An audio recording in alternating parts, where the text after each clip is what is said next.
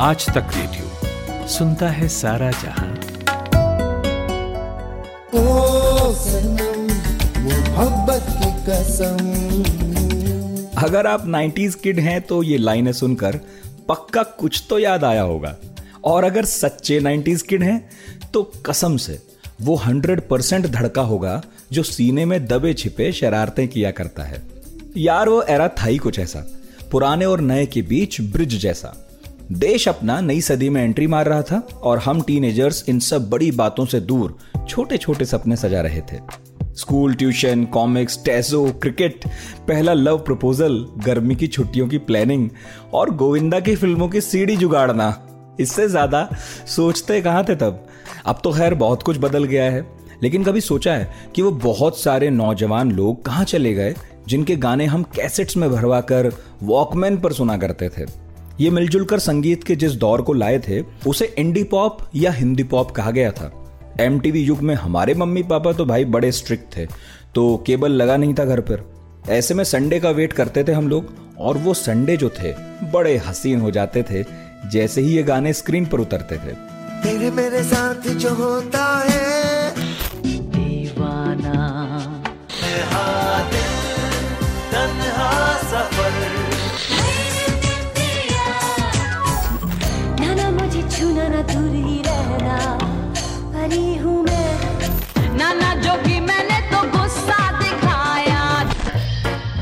हाँ तो भाई कितने चेहरे याद आए। लकी अली, सोनू निगम, शान, केके, बाबा सहगल, बाली ब्रह्मभट्ट, बाली सागू, रेमो फर्नांडिस, कुणाल गांजावाला, अली हैदर, अलीशा चिनॉय, सुनीता राव, श्वेता शेट्टी, फाल्गुनी पाठक, सोना महापात्रा वगैरह वगैरह वगैरह, है ना। लेकिन ये लिस्ट अधूरी है अगर उन बैंड्स का नाम ना लिया जाए जिन्होंने फिल्म इंडस्ट्री के म्यूजिकल डोमिनेंस को चैलेंज किया था। सेंचुरी के उस लास्ट डेकेड में अचानक ही इंडियन सब कॉन्टिनेंट के टीवी स्क्रीन्स नए लड़के लड़कियों से एकदम भर गए थे। बड़े, मझौले, छोटे, हर तरह के शहरों से आए इन लोगों के हाव भाव एकदम इंग्लिश थे, लेकिन गा सारे हिंदुस्तानी में रहे थे। Indian Ocean, Agni, silk route, strings, Junoon, colonial cousins, Aryans, Meet brothers, band of boys, Bombay Vikings, euphoria, Viva, Aasma और ना जाने कितने पाकिस्तानी सिंगर्स।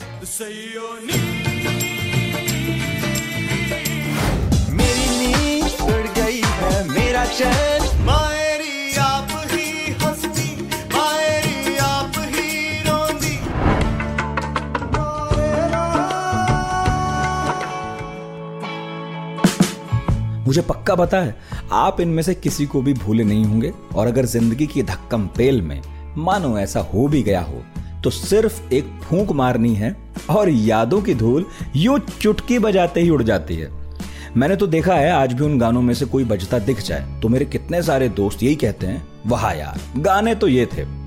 लेकिन ये सीडी कैसेट्स के जमाने के सारे लोग अब कहाँ हैं, अचानक कहाँ चले गए, उनका गायब होना नॉर्मल है या फिर इनमें से अधिकतर के साथ कुछ ऐसा हुआ जो इनके फैंस को भी कभी नहीं पता चला। इनमें एक दो की आवाज किसी फिल्मी गाने में हम अब भी सुन लेते हैं, लेकिन बाकी सबका कुछ अता पता है नहीं। तो भाई साहब मैंने काम किया, खूब पढ़ा, और फिर पढ़ते पढ़ते 90s में धूम मचाने वाले एक हुजूर को मनाकर ले आया। ये हैं डॉक्टर पलाश सेन। कैसे भूल सकते हैं हम उनका नाम। कैसे भूलेगी मेरा नाम,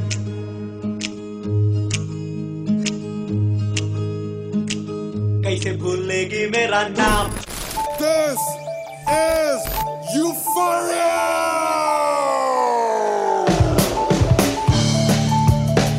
हाँ जी, यूफोरिया बैंड के पलाश सेन साहब उर्फ पॉली भाई से मुलाकात होने वाली है आज।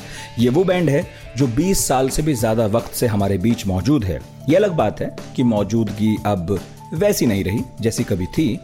तो डॉक्टर पलाश सेन से आज पढ़ाकू नितिन में पूछेंगे कि इंडी पॉप के वो चमकते सितारे किस गर्दिश में खो गए, इंडिपेंडेंट आर्टिस्ट्स के लिए सर्वाइवल की कैसी प्रॉब्लम्स हैं, हिंदी म्यूजिक इंडस्ट्री जो कभी फिल्म इंडस्ट्री को टक्कर दे रही थी इतनी बिखरी क्यों है, यूफोरिया आजकल क्या कर रहा है, कैसी लड़ाई लड़ रहा है, और 90s के गीतों में ऐसा क्या नशा था जो आज तक उतर ही नहीं रहा। मैं हूं नितिन ठाकुर और ये है पढ़ाकू नितिन।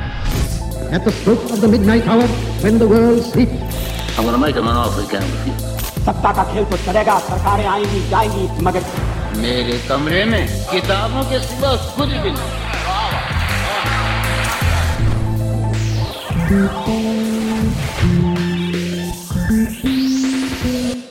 हेलो पलाश, कैसे हैं? हाय नितिन, अच्छा हूँ और तुमसे मिल रहा हूँ तो बहुत अच्छा हूँ। हाँ, अक्सर हम सोशल मीडिया पर मिलते रहते हैं तो आज सोचा कि मुलाकात कर ले। बिल्कुल। ये मेरे स्क्रीन पे आ रहा है, this meeting is being recorded, तो मैं समझ नहीं आ रहा मैं क्या करूँ उसका। यस करना है आपको, रिकॉर्ड हो रही है। यस दिख रहा नहीं? हाँ ओके, यार अब दिख गया। बढ़िया। रिकॉर्ड नहीं होगी तो दुनिया को कैसे पता चलेगा मैंने पलाश सेन से बात की आज? आई थिंक मैं जिस तरह की बातें करता हूँ बेतुकी, वो शायद मैं ही कर सकता हूँ, इसलिए सबको पता चल जाएगा कि मैं ही हूँ। हाँ, तो मुझे लगा कि आप जो बातें टुकड़ों में करते रहते हैं अक्सर, कभी अपने सोशल मीडिया अकाउंट्स पर लिखते हैं और कभी वीडियो में करते हैं, तो हमने सोचा कि आज एक मुश्त सारी बातें की जाएं।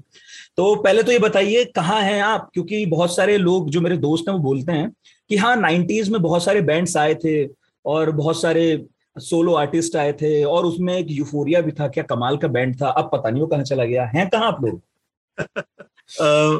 नितिन, अगर तुझे पता है मैं कहूँ तो उनको भी बता दे मैं कहूँ। आप अपने मुंह से बताइए कहाँ है आप।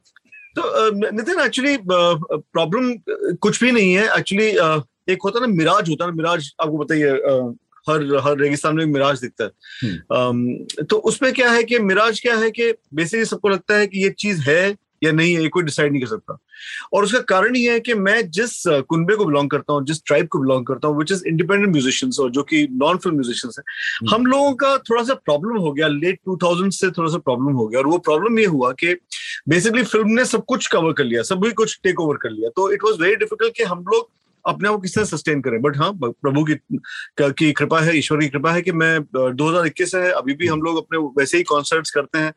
डेफिनेटली जहाँ पे आप लोगों के दोस्त जो हमें मिस करते हैं वो primarily is on TV, is primarily on radio and मतलब वहां पर डेफिनेटली हमारा होना मतलब नामुमकिन हो गया है। उसका कारण ये है कि जितना भी रेडियो का स्पॉट है, जितना भी टीवी का स्पॉट है, सब कुछ is been bought by films, primarily by films and by labels.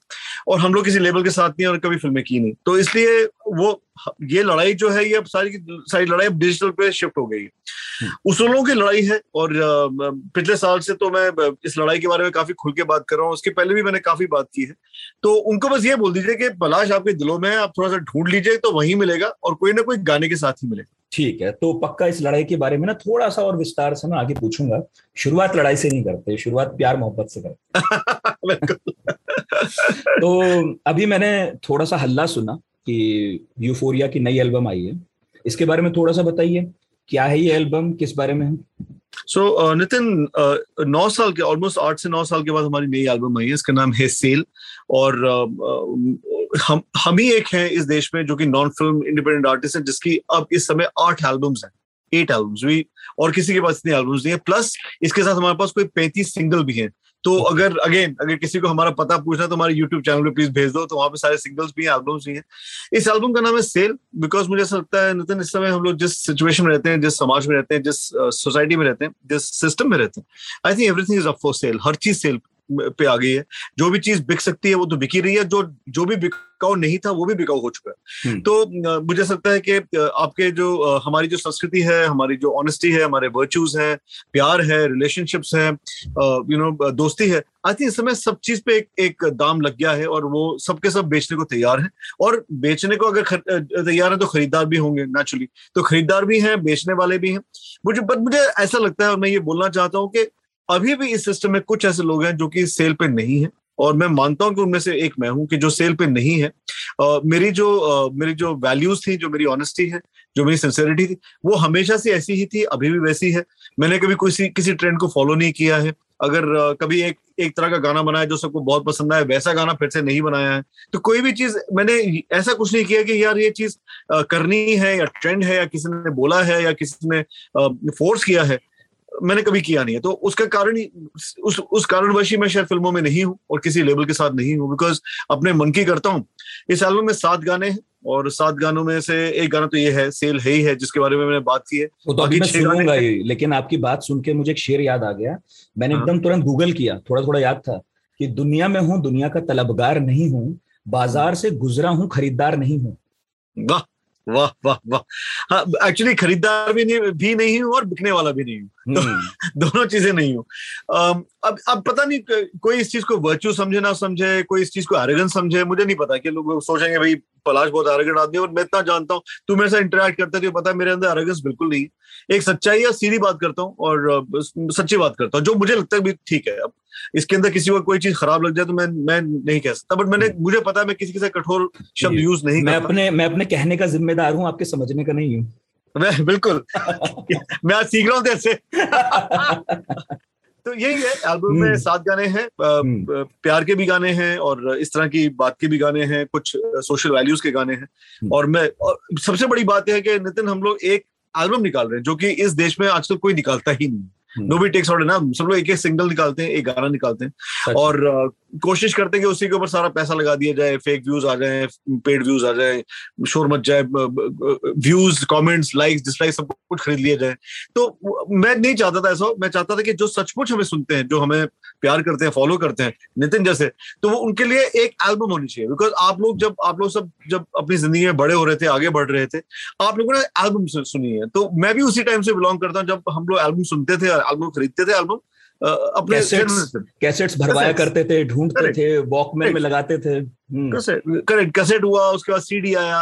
और मैं चाहता हूँ कि एक वो जो एक इज्जत थी म्यूजिक की वो वापस, बिकॉज इस समय म्यूजिक तो बहुत बन रहा है लेकिन म्यूजिक की अब इज्जत रह नहीं गई है क्योंकि इतने इजिली अवेलेबल है, हर जगह स्ट्रीम कर रहा है, इधर भी है उधर भी है, हर जगह है। मैं कोशिश कर रहा हूँ कि यू नो अब मतलब एक इंसान का music should be a collector's item, वो चीज जरूरी होती है। हम लोग जैसे वैसे ऐसा कहना नहीं चाहिए, लेकिन मैंने आपकी ही किसी YouTube वीडियो के नीचे कमेंट पढ़ा था, कामरान अली साहब थे कोई, इन्होंने लिखा था, in a world full of Badshahs be a पलाश। अरे वाह, कामरान को थैंक यू है। मतलब ठीक है, बादशाहों की दुनिया में पलाश हो, वो खिले। या तो मैं कोशिश यही कर रहा हूँ कि यार, और मुझे पता है नितिन मेरे ऐसे बहुत सारे, मैं अकेला नहीं, वो मैं जानता हूँ इस दुनिया में मेरे ऐसे बहुत सारे, और जिनको ये बात समझ आएगी जो मैं कहने की कोशिश कर रहा हूँ, क्योंकि ऐसे लोगों की बात मैं समझता हूँ। और जो भी मेरे गाने हैं वो सिर्फ मेरी बात नहीं, वो बहुत सारे लोगों की बात है, और जो कि मेरे जैसे, जो कि मिडिल क्लास को बिलोंग करते हैं, थोड़े से एकेडमिक्स में थे और अभी भी एक सिंपल लाइफ ही जीते हैं, चाहे जैसे भी। तो ये पता है शोशा बहुत ज्यादा हो गया, लेकिन सिंपलिसिटी अभी भी है, सच्चाई अभी भी है, और मैं इस चीज को मानता हूँ। उन्हीं के लिए ये एल्बम है, बाकी लोग भी आके सुन लें, जो कि बादशाहों की जो सल्तनत है वो भी आगे सुन लें तो अच्छी बात है। तो सुना दीजिए मुझे, शेल तो सुनाई दीजिए। फिर आपने जो अपने बारे में कुछ बातें कही वो थोड़ा ढंग से जानना और समझना चाहूंगा कि कहाँ से सफर की शुरुआत। तो नितिन, पहले तो मैं गाना गाऊंगा, इसका नाम है बावरा, और ये उन सब तुझ जैसे लोगों के लिए, मुझ जैसे लोगों के लिए जिन्होंने जिंदगी में अपनी ही राह चले हैं हम और अपने ही हिसाब से काम किया है हमने। और हम सबका बेसिकली जो बावरा दिल है, दिल हमारा बावरा है क्योंकि हमारा दिल हमारी बात भी नहीं सुनता।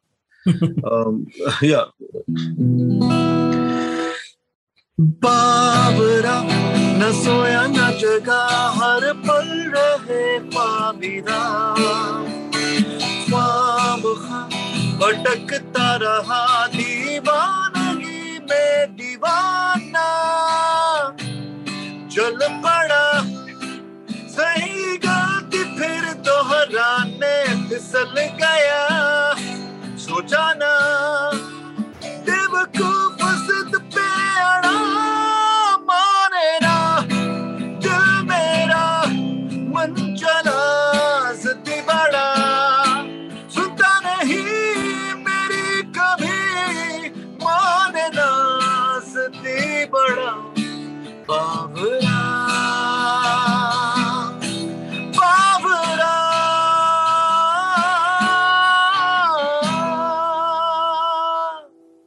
वाह वाह वाह वाह वाह। तो ऐसे नए नए बहुत सारे गाने अब आपके YouTube चैनल पर हम सुन सकते हैं। बिल्कुल, देखिए कितना आसान हो गया ना, पहले कैसेट्स खरीदनी पड़ती थी, सीडीज ढूंढनी पड़ती थी, नहीं मिलती थी, दुकान वालों को कह के आना पड़ता था, अब सब हो गया है। तो मतलब ऐसे दौर में जहाँ अधिकता बहुत है, चीजें बहुत हैं, उसमें एक चीज मिसिंग है जो आप अभी कह रहे थे कि एक तो रेस्पेक्ट मिसिंग है, दूसरा क्या टेस्ट मिसिंग है, या फिर ये हम 90s के लोगों को लगता है कि नहीं नहीं गाने तो ये होते थे आजकल नहीं होते, हम भी थोड़े बूढ़े हो गए हैं क्या? नहीं नितिन, एक्चुअली मतलब बूढ़ा शब्द तो आना ही नहीं चाहिए इस इंटरव्यू में। ऐसा नहीं है ब्रो, मैं तुम्हें बताता हूँ क्या प्रॉब्लम है। प्रॉब्लम ये हो जाता है कि जिंदगी में लोगों को एक चीज समझनी पड़ेगी कि जो चीज मिल रही है वही अच्छी है, ये तो मतलब मुझे लगता नहीं कि ये बात सही है। हाँ, हर चीज अवेलेबल है, बड़ी खुशी की बात है कि इट्स अवेलेबल एवरीवेयर। आप ठीक कह रहे हो, यूट्यूब पर आराम से मिलता है, पहले बहुत मुश्किल था। लेकिन इस चीज की वजह से वो चीज don't take it for granted, you know. इसलिए माँ के हाथ का खाना तो हर दिन मिलता है, लेकिन वो लगता नहीं होटल में खाएंगे, नहीं, माँ के हाथ का खाना जो है उसकी वैल्यू होनी चाहिए, यू अंडरस्टैंड। बिकॉज होटल का खाना तुम हर दिन नहीं खाओगे, हर दिन खाओगे तो 100% पेट भी खराब होगा, किसी ना किसी तरह की बीमारी भी लगेगी 100%। तो मुझे ऐसा लगता है कि यू नो दैट वैल्यू और वो जो इज्जत थी हर चीज की, वो इसलिए चली गई क्योंकि वो चीज एक तो मुफ्त होगी। पहली बात तो ये, वो हर चीज जो चीज तुम खरीदते नहीं हो मुफ्त मिल जाता है ना। लोग कहते हैं ना the best things in life are free, but at the end of the day तुम उस चीज की इज्जत नहीं करते, फॉर ग्रांटेड है सब। हवा, पानी, मुफ्त की किताब, फ्री का गाना। करेक्ट, सच बात है, ये मुफ्त की किताब और हवा पानी, सच में हम लोग सूरज को कितने फॉर ग्रांटेड लेते हैं, यू नो। अरे है ना, बट कभी देखो सूरज कितना तो पता चलेगा क्या चीज है, यू नो। कोई देखता नहीं, जब निकलता नहीं, जिन देशों में निकलता नहीं उन्हें पता क्या चीज है। करेक्ट, हमें आसानी से मिलता है, हमारे यहाँ पे आपको पोल्यूशन बड़ी आसानी से मिलता है। We are taking that for granted also. हर चीज जो आसानी से मिले वो अच्छी भी नहीं है।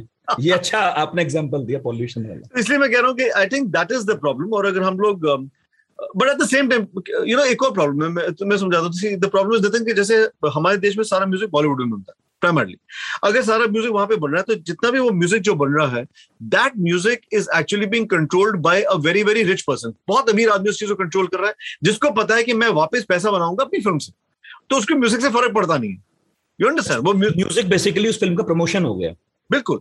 तो उसकी वजह से क्योंकि वो अपना म्यूजिक फ्री में दे रहा है, एवरीबॉडी विल लूज रिस्पेक्ट। तो जो नॉन फिल्म वाला बंदा बैठा हो उसको भी ये चीज करनी पड़ेगी, उसको भी सेम गेम खेलना पड़ेगा। और उसके पास इतना पैसा है नहीं कि वो बैठ के यू नो प्रोमो के लिए स्पॉट्स खरीदे या फिर एड्स खरीदे, उसके बाद इतना पैसा नहीं, and he can not compete. और आपको बताना चाहता हूँ कि जितने भी प्लेटफॉर्म्स हैं जो कि जहां पे आप एड्स पे चला सकते हो, वो बेसिकली आपकी you know it's a bit going on. अगर किसी ने एड पे सपोज 50 पैसे लगा रखा है, तो अगर आप 60 पैसे नहीं डालोगे तो आपका एड नहीं चलेगा, obviously, you know. So it's मतलब ये बहुत मतलब हर चीज सेल पे है। तो that's what I am talking about कि बेसिकली ये सब चीजों की वजह से कुछ अच्छी चीजें भी हुई हैं बट कुछ बुरी चीजें भी हुई हैं। वो एक जो बैलेंस लाना है वो सोसाइटी को ही लाना पड़ेगा, जहां पर सुनने वाले को, ऑडियंस को डिमांड करना पड़ेगा, नहीं यार हमें बेटर म्यूजिक। और मैं तुम्हें बताऊं, people are demanding better music. अगर आप देखोगे ऑलमोस्ट एवरी रेडियो चैनल है start playing independent music, almost everybody.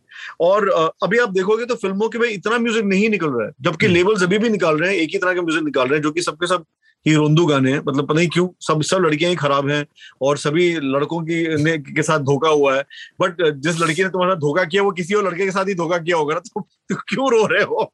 Anyway, तो सब एक ही जैसे वही चीज चलती जा रही है। और but at the same time I think लोगों ने डिमांड करना शुरू कर दिया था, पीपल हैव स्टार्टेड डिमांडिंग। और मुझे लगता है थोड़ा सा वक्त और लगेगा, बट एक सुनहरा पीरियड फिर से वापस आएगा, डेफिनेटली। अच्छा ठीक है, मैं आपको अगर आज से 25 साल पहले ले जाऊं, और हमारी उम्र का अंदाजा कोई ना लगाए इस बात से कि 25 साल पहले तो पैदा ही नहीं हुआ था यार। बहुत तो सच्चा झूठ है ये।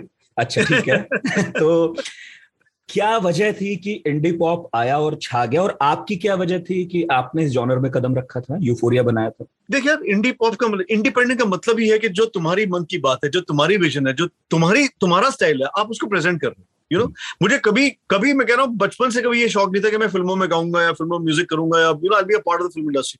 वहां मुझे पता है क्या सीन क्या है, वहां पे एक रिंग मास्टर है और अब तो बहुत सारे रिंग मास्टर हैं, और बाकी लोग सब कोई यू नो कोई ऊपर से नीचे जंप कर रहा है, कोई जोकर है, कोई यू नो शेर है, कोई कुछ है, you know it's like that.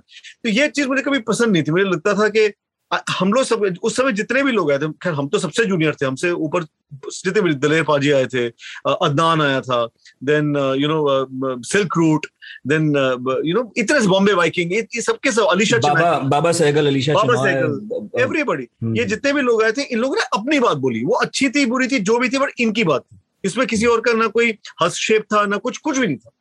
यही चीज मुझे मजा आता था, और सुनने वाले को भी यही बात मजा आती थी, यू नो।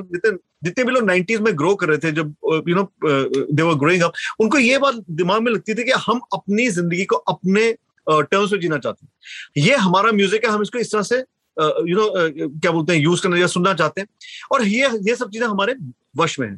व्हाट चेंज्ड, मतलब एज आई सेड, बेसिकली उस चीज को जैसे ही मोनेटाइज कर दिया गया, जैसे ही उसको कमर्शियलाइज कर दिया गया, ये सारी चीजें खत्म हो गई। यू नो, एक तो कॉर्पोरेट्स आ गए तो सारे आपके सब कुछ ही फ्री हो गया, शोज फ्री हो गए, म्यूजिक फ्री हो गया, सब कुछ ही फ्री हो गया. तो धीरे धीरे धीरे धीरे करके वो जो चीज लोगों के हाथ में थी, इट वाज इन द क्या बोलते power of the people, suddenly वो किसी और के पावर में चली, वो पूंजीपति के पावर में चली गई. And that's what changed. It was very sad कि वो चीज बदल गई. बट मुझे ऐसा लगता है कि यार जितने भी लोगों और मेरे बहुत सारे सहपाठियों ने, मेरे बहुत सारे पीयर्स ने क्या किया, दे ऑल जॉइंट फिल्म्स. उन्होंने सबके सब मतलब उन्होंने फिल्मों में गाना शुरू कर दिया, लेबल्स के इशारों पे गाना शुरू कर दिया. मैंने तब भी नहीं किया, बिकॉज मुझे ये लगता था कि यही मेरे जो वजूद है, जो मेरा जो स्रोत है, मेरा जो स्पिरिट है, वो यही तो है. और मेरे लोगों ने तो साफ ही मना कर दिया, जैसे आप थे, लकी अली थे, और भी मैं दो चार नाम जानता हूँ जिन्होंने साफ मना किया कि भाई हम इनके हिसाब से नहीं गा सकते हैं, कम गा लेंगे, जब मन होगा तब गा लेंगे, कुछ और कर लेंगे, लेकिन इनके हिसाब से नहीं गाएंगे. बिल्कुल. और उसी की वजह से तुम देखो, अगर आप देखोगे कि इतने सारे, मैं लोगों के म्यूजिशियंस से नाम नहीं लूंगा, पर लोग उनको इतनी गालियां डालते हैं कि यार ये तो गाने उठाता है, ये तो सिर्फ रीमिक्स करता है, ये सिर्फ आइटम गाने करता है. बट कोई ये नहीं सोचता, वो अपने अपने एक चीज करता है, उसको कोई ये चीज करवा रहा है, सर्वाइवल जो करवा रहा है, उसके बारे में बात करो. तो जब आपने बनाया तो क्या सोचा था, कितने लोग थे, कहाँ से शुरुआत हुई थी? तो बैंड तो था यार अपना, तो कॉलेज से बैंड था, और कॉलेज में तो बैंड से था क्योंकि मुझे लगता था लड़कियों को ऐसी इंप्रेस करने का एक ही तरीका है, स्टेज पे चढ़े हो और गाना गाओ और कूल एक्ट करो तो लड़कियां इंप्रेस हो जाती हैं. ये नहीं पता था कि यार मतलब कुछ लोग ऐसे भी थे जो कि सचमुच इस चीज को यू नो एडमायर कर रहे थे, एक्सेप्ट कर रहे थे. तो धीरे धीरे धीरे करके बैंड चलता रहा. एंड देन आई थॉट कि चलो यार सब लोग म्यूजिक निकाल रहे हैं, जो पंजाबी म्यूजिक इतना निकल रहा है. आप तो पहले इंग्लिश में गा रहे थे ना, शायद आपका बैंड इंग्लिश में कर रहा था? बिल्कुल, इंग्लिश में गाते थे. बट मेरा जो चेंज आया, मैंने ये देखा कि कोई भी जो इंग्लिश में गा रहा था वो कहीं भी नहीं पहुंच रहा था, यू नो, वो किसी भी लेवल पे लोग तक नहीं पहुंच पा रहा था. उसका कारण ये कि यू नो हम लोग कुछ चीजें, मुझे अभी भी लगता है कि कुछ चीजों में we are very very rooted to our roots. हमें ऐसा लगता है कुछ कुछ चीजें हैं कि जो हम लोग करते हैं, इंग्लिश में बात करते हैं और एप्पल का आईफोन यूज करते हैं और फटी हुई जीन्स पहनते हैं, लेकिन खाना होगा तो यार हमें दाल रोटी चावल चाहिए, तुम्हें जो करना कर लो. म्यूजिक होगा तो हिंदी में चाहिए, फिल्म होगी तो तुम वही फिल्म, मतलब अब तो ऐसा हो गया कि अगर भोजपुरी तक में फिल्म चलाए तो लोगों को अच्छी लगती है, यार ये अच्छी फिल्म है क्योंकि मेरी लैंग्वेज है. सो कुछ कुछ चीजों में वी आर वेरी रूटेड, उसमें कल्चर सबसे ज्यादा ऊपर है कि हम लोग कल्चरली अपने रूट्स के साथ अभी भी जुड़े हुए हैं, मुझे ऐसा लगता है. तो फिर मैंने सोचा कि व्हाई नॉट, कि एक ब्रांड तो है ही हम लोग, इसको हिंदी में क्यों ना किया, हिंदी उर्दू में क्यों ना किया जाए, और वही किया. बट मैं सच कहता हूं, मुझे नहीं पता था कि धूम के बाद लोग हमें और सुनेंगे. मैंने कहा यार कौन सुनेगा यार, ये पूरा गिटार बेस ड्रम्स कीबोर्ड वाला बैंड है, कौन सुनेगा? उस समय भी अगर तुम्हें याद है, Falguni Pathak, she was very big, Daler Mehndi was very big, yes yes yes, and they were all doing very poppish kind of music, मतलब रॉक का कोई. मुझे तो आप नाम मत लीजिए, मेरे रोंगटे खड़े हो जाते हैं, आंखों में आंसू आने लगते हैं मुझे. मैं बहुत ज्यादा 90 में हूँ, मेरा एक कदम वही है अभी. नितिन, जितने भी लोग 90 में ये सारे म्यूजिक सुनते थे वो अभी भी 90 में ही है. और मैं तुम्हें सच कह रहा हूँ, हिंदुस्तान के हिसाब से भी 90 सबसे अच्छा दशक, सबसे अच्छा. अगर आप देख, हमने एक्चुअली जितनी भी चीजें अचीव की थी ना, जो भी चीज जहां पे हम लोग एक स्टेप फॉरवर्ड लेकर गए थे, वो 90s. और उसके बाद तो तुम्हें पता है क्या हो गया ना, वो as I said, हर चीज सेल पे चली गई. मैं तो बोलता हूं 90s एक ब्रिज की तरह था कि कुछ पुराने उधर खड़े थे, कुछ नए इधर खड़े थे, जो उसका ब्रिज बने. हम और आप जैसे लोग उन्होंने एंजॉय किया कि 90s असल में क्या था. करेक्ट. पर आप तो डॉक्टर साहब थे, आप कहाँ गाने वाने में फंस गए? नहीं यार, मैं हमेशा से डॉक्टर भी था, मैं गाता भी था, क्योंकि पूरी फैमिली में सब लोग डॉक्टर थे, सब लोग गाते थे. और बंगालियों की फैमिली में तो ये पता है यार, सब लोग गाते तो हैं, चाहे कुछ भी हो जाए, गाना तो जरूर होगा, गाएंगे, नाचेंगे, कुछ ना कुछ लिखेंगे, कोई ना कुछ पोएट्री होगी, कुछ ना कुछ होता है, नाटक होगा, कुछ ना कुछ जरूर होगा. तो हम भी गाते थे, इट वाज लाइक दैट. और कभी सोचा नहीं था कि यार ये चीज यहाँ तक पहुंचेगी, बिकॉज ऑनेस्टली यार जिस हमारी फैमिली में, मैं I am the 17th generation doctor, मतलब मेरे से पहले 16 पीढ़ी डॉक्टर थे, मैं 17वीं पीढ़ी हूँ. बाप रे बाप. तो चरक सुश्रुत तक मामला जा रहा लग रहा है. एग्जैक्टली. अगर देखा जाए तो सेम हमारे जो गांव में, बर्धमान का हमारा गांव है, जो सेम थे वो ट्रेडिशनली आयुर्वेदिक डॉक्टर्स, वैद्य थे. राइट, वैद्य थे. तो हमें बुलाया, हमारा नाम ही है वैद्य ब्राह्मण, मतलब दैट्स हमें बुलाया जाता है बंगाल में. तो अब इतने अब मेरे दादा के टाइम से फिर एलोपैथी में चले गए, दादा, मेरे पिताजी, मेरे चाचा, मेरी माँ, मैं. अब मेरे बच्चे are not they are interested in medicine at all.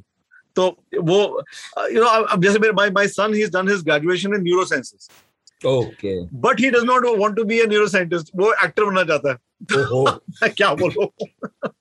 तो यही वजह थी कि मैं, मतलब शौक तो था ही, बट मुझे एक और चीज लगती है 90s की, Nitin you will agree, 90s में लोगों का ना मन काफी ओपन था, they were open to accepting more things, बहुत सारी चीजों के लिए, बहुत सारी चीजें। ये नहीं था कि अगर एक बंदा रैप करेगा तो मुझे अब 100 रैप वाले बंदे चाहिए।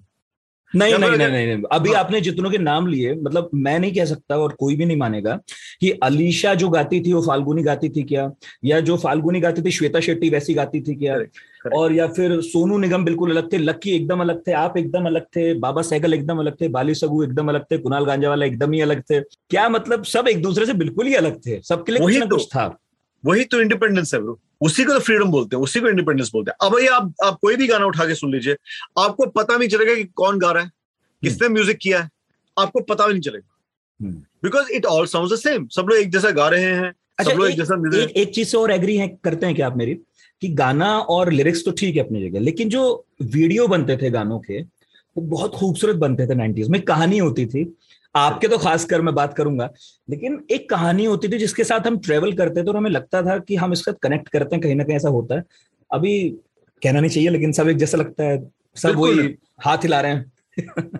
क्या प्रॉब्लम क्या थी ना नितिन, उस समय हम लोग सबके सब जो म्यूजिक बना रहे थे ना, और मतलब मैं स्पेशली अपने वीडियोस, लकी भाई के वीडियोस की बात करूंगा, सिल्क रूट के वीडियोस की बात करूंगा, दे वर रियली, ऐसा भी थे कि भाई जैसे दिलेर पाजी के वीडियो थे, they were very straight head, ऐसा नहीं कहूंगा कि मतलब वो कोई बहुत कमाल के वीडियोस थे, बट उनका जो कंटेंट था वो इतना कमाल का था कि लोग उस चीज को देखते थे। बट हम लोग अलग उसमें थे, वी वर स्टोरी टेलर्स, क्योंकि उसमें क्या, उस समय क्या था, नॉन फिल्म म्यूजिक के अंदर फिल्म का कोई हाथ नहीं था, तो हम वो 4-5 मिनट में हम भी अपनी एक फिल्म बना रहे थे, जो कि यूफोरिया, तो हाँ, जो कि यूफोरिया आज तक, हम तो अभी भी फिल्में ही बना रहे हैं। अगर आप मेरा सेल वाला भी आप वीडियो देखोगे तो बिल्कुल इट्स अ फिल्म, आप एक शोरूम में हैं, और शोरूम क्या, वो एक तरह का शॉपिंग कॉम्प्लेक्स है बिल्कुल। सो उसके अंदर यही कोशिश यही है कि अभी भी फिल्म बनाई जाए, बट जो once the film guys came in and took over music, तो उनको फिर जरूरत ही नहीं थी इस तरह की वीडियो की, यू नो, तो वो अलग रहना चाहते हैं, वो चाहते हैं कि अक्षय कुमार मतलब फिल्म वाला लगे, और जो जो जो म्यूजिशियन है, सिंगर है, वो दिखे ही ना। अगर आप इस समय देखेंगे 99% ऑफ द म्यूजिशियंस के आपको शक्ल भी नहीं पता होगी कि ये बंदा कौन है। जैसे मतलब इतने सारे सारे लोग हैं, मतलब इतने अच्छे अच्छे गाने वाली लड़कियां हैं, मुझे उनकी शक्ल ही नहीं पता, because they are not use in the video, video में कोई और है, यू नो। और ये जो चीज जो कि लकी भाई ने भी की, हमने भी की, वो ये क्या किया कि ठीक है अगर कोई हीरोइन कोई आ भी रही है, बट जो मेन आपके म्यूजिशियन है उसकी शक्ल जरूर छपनी चाहिए। अरे मुझे याद आ गया कि कितने बड़े बड़े मॉडल्स बाद में निकले, और आप लोगों के पुराने म्यूजिक एल्बम से हम लोग उनको देखते हैं, रायमा सेन आपके यहाँ थी, और इस तरह मैंने देखा अलीशा चिनॉय के साथ मिलिंद सोमन थे, बिल्कुल बिल्कुल। और वो गाने जब आते थे लगता था कि ये इतनी खूबसूरत लड़की कौन है, इतना सुंदर लड़का कौन है, पंकज उधास ने कितने सारे लोगों को इंट्रोड्यूस किया, बिल्कुल। और वही कार, बट लेकिन हर पंकज जी के वीडियो में आप पंकज जी को भी देखोगे, पंकज जी भी साथ में थे, तो उसका कारण ही है कि भाई जो इंसान मेहनत कर रहा है, जो ये सारी चीज बना रहा है, बिल्कुल एक ऑडियंस का उसके साथ कनेक्ट होना चाहिए, you know. It's not important, तुम बेकार का सिर्फ टिकटॉकर्स को और यूट्यूबर्स को, इनको तुम हर वीडियो में डाल रहे हो, बिकॉज तुम ये सोच रहे हो इनकी फॉलोइंग है, ये फॉलोइंग आ जाएगी हमारे गाने पर जो म्यूजिशियन जिसने मेहनत की है वो कहाँ गया? तो ये तो फिल्म वाले मतलब लेबल वाले खुद ही ये बात कह रहे हैं कि म्यूजिशियन इंपॉर्टेंट नहीं है, तो अब ऑडियंस क्या बोलेगा? You know, audience is also thinking like that only, कि the TikToker is more important than the singer और the musician, you know. So it's a very sad situation Nitin, और यही जो तुमने मुझे बोला था, लड़ाई यही है कि musicians and audiences have to take the power back. ये हिंदी में तो ज्यादा अच्छा बोलेगा, मैं इंग्लिश में बोल रहा हूँ कि we have to take the power back. वो पावर हमारे हाथ में होनी चाहिए, जो कि लेबल्स के पास चली गई, जो कि फिल्म प्रोड्यूसर के पास चली गई, जो कि एक्टर्स के पास चली गई। It is wrong, it is like saying that. और मैं तुम्हें बता रहा हूँ क्या हुआ था, I don't know if you know this और नॉट। 90s में एक फिल्म बनी और उसमें एक बहुत बड़े हीरो थे, बट वो फिल्म बिक्री नहीं थी। उस फिल्म को बेचने के लिए दलेर मेहंदी साहब was asked to come and do one song. Yes yes yes yes, okay. मैंने हॉल में जाके वो फिल्म देखी थी, बहुत महंगी फिल्म थी, उस वक्त की सबसे महंगी फिल्म थी वो। Exactly. And that is when I think सारी इंडस्ट्री को का ना झटका पड़ा कि यार ये क्या हो गया, ये म्यूजिशियन हमसे बड़े कैसे हो गए, you know, अब हमारे जो वीडियो थे भाई। क्या ऐसा नहीं है कि ये सृष्टि का नियम है कि एक बार ताकत जिनके पास रहती है फिर उनसे छूटती है, और ये हमें स्वीकार करना चाहिए, ऐसा नहीं है? बिल्कुल, बट एक चीज सोच के देख नितिन, फिल्म वालों के हाथ से ताकत कब गई? जब इंडी पॉप का समय था उस समय इसलिए गई क्योंकि वो सोचते थे ये चीज इतनी कोई बड़ी चीज नहीं, और अपने आप में बड़ी इंडस्ट्री हो गई देखते देखते. एग्जैक्टली चला किसी को कब हुआ है. एग्जैक्टली उनका दिमाग तब ठनका जब उनकी बात उनको समझ आया कि यार ये तो मतलब हीरोज के लेवल पे सारे सिंगर पहुंच गए. You know?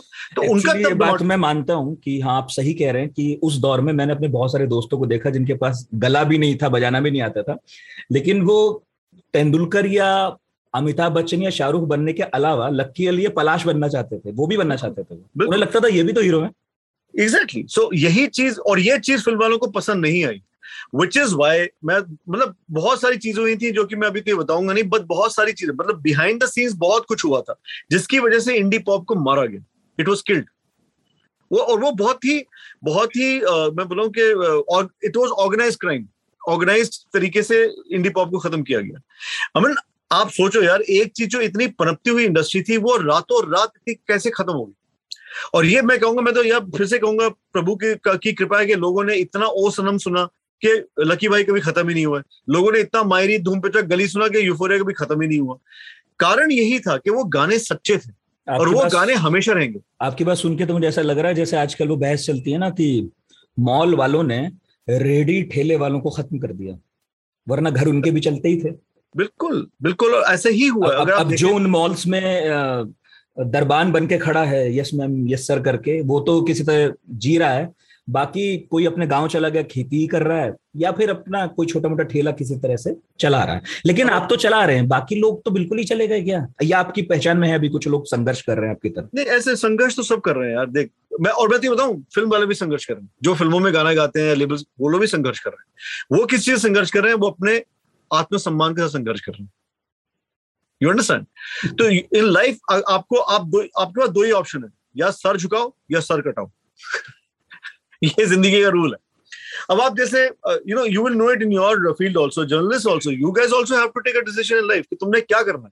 क्या तुमने इस तरफ जाना है, उस तरफ जाना है? तो म्यूजिशियन का भी यही सीन है कि हमें डिसाइड करना पड़ रहा है कि हम लोग जी हजूरी करेंगे या अपने जी की बात करेंगे. मन की बात करें जितने भी लोग हैं. ऐसा नहीं है कि लोग, और बहुत सारे लोग हैं जो ये चीज कर रहे हैं, ऐसा नहीं है कि लोग नहीं कर रहे हैं, लोग कर रहे हैं, बट मैं ये भी कहूंगा कि इस समय उनकी तादाद कम हो गई है.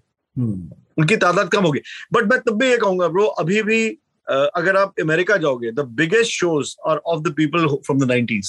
Biggest shows all over the world. Australia में जाओगे, यस ऑफ कोर्स अब नए जो सिंगर्स हैं उनके भी बहुत बड़े शो थे, I am not denying it, but तब भी the biggest shows are of the people जो कि 90s में म्यूजिक करते थे. क्यों? बिकॉज वो म्यूजिक सदाबहार है. It's forever, it's gonna stay with you. अभी क्या है, इस हफ्ते क्या गाना आया वो अगले हफ्ते आपको पता याद नहीं रहेगा कि कौन सा गाना है. And that is the reason. और मुझे लगता है कि यार ये चीज को हटाने के लिए, मैं बताया ना, संघर्ष सबका है. लिस्टर का भी संघर्ष है, मीडिया का भी संघर्ष है, आर्टिस्ट का भी संघर्ष है.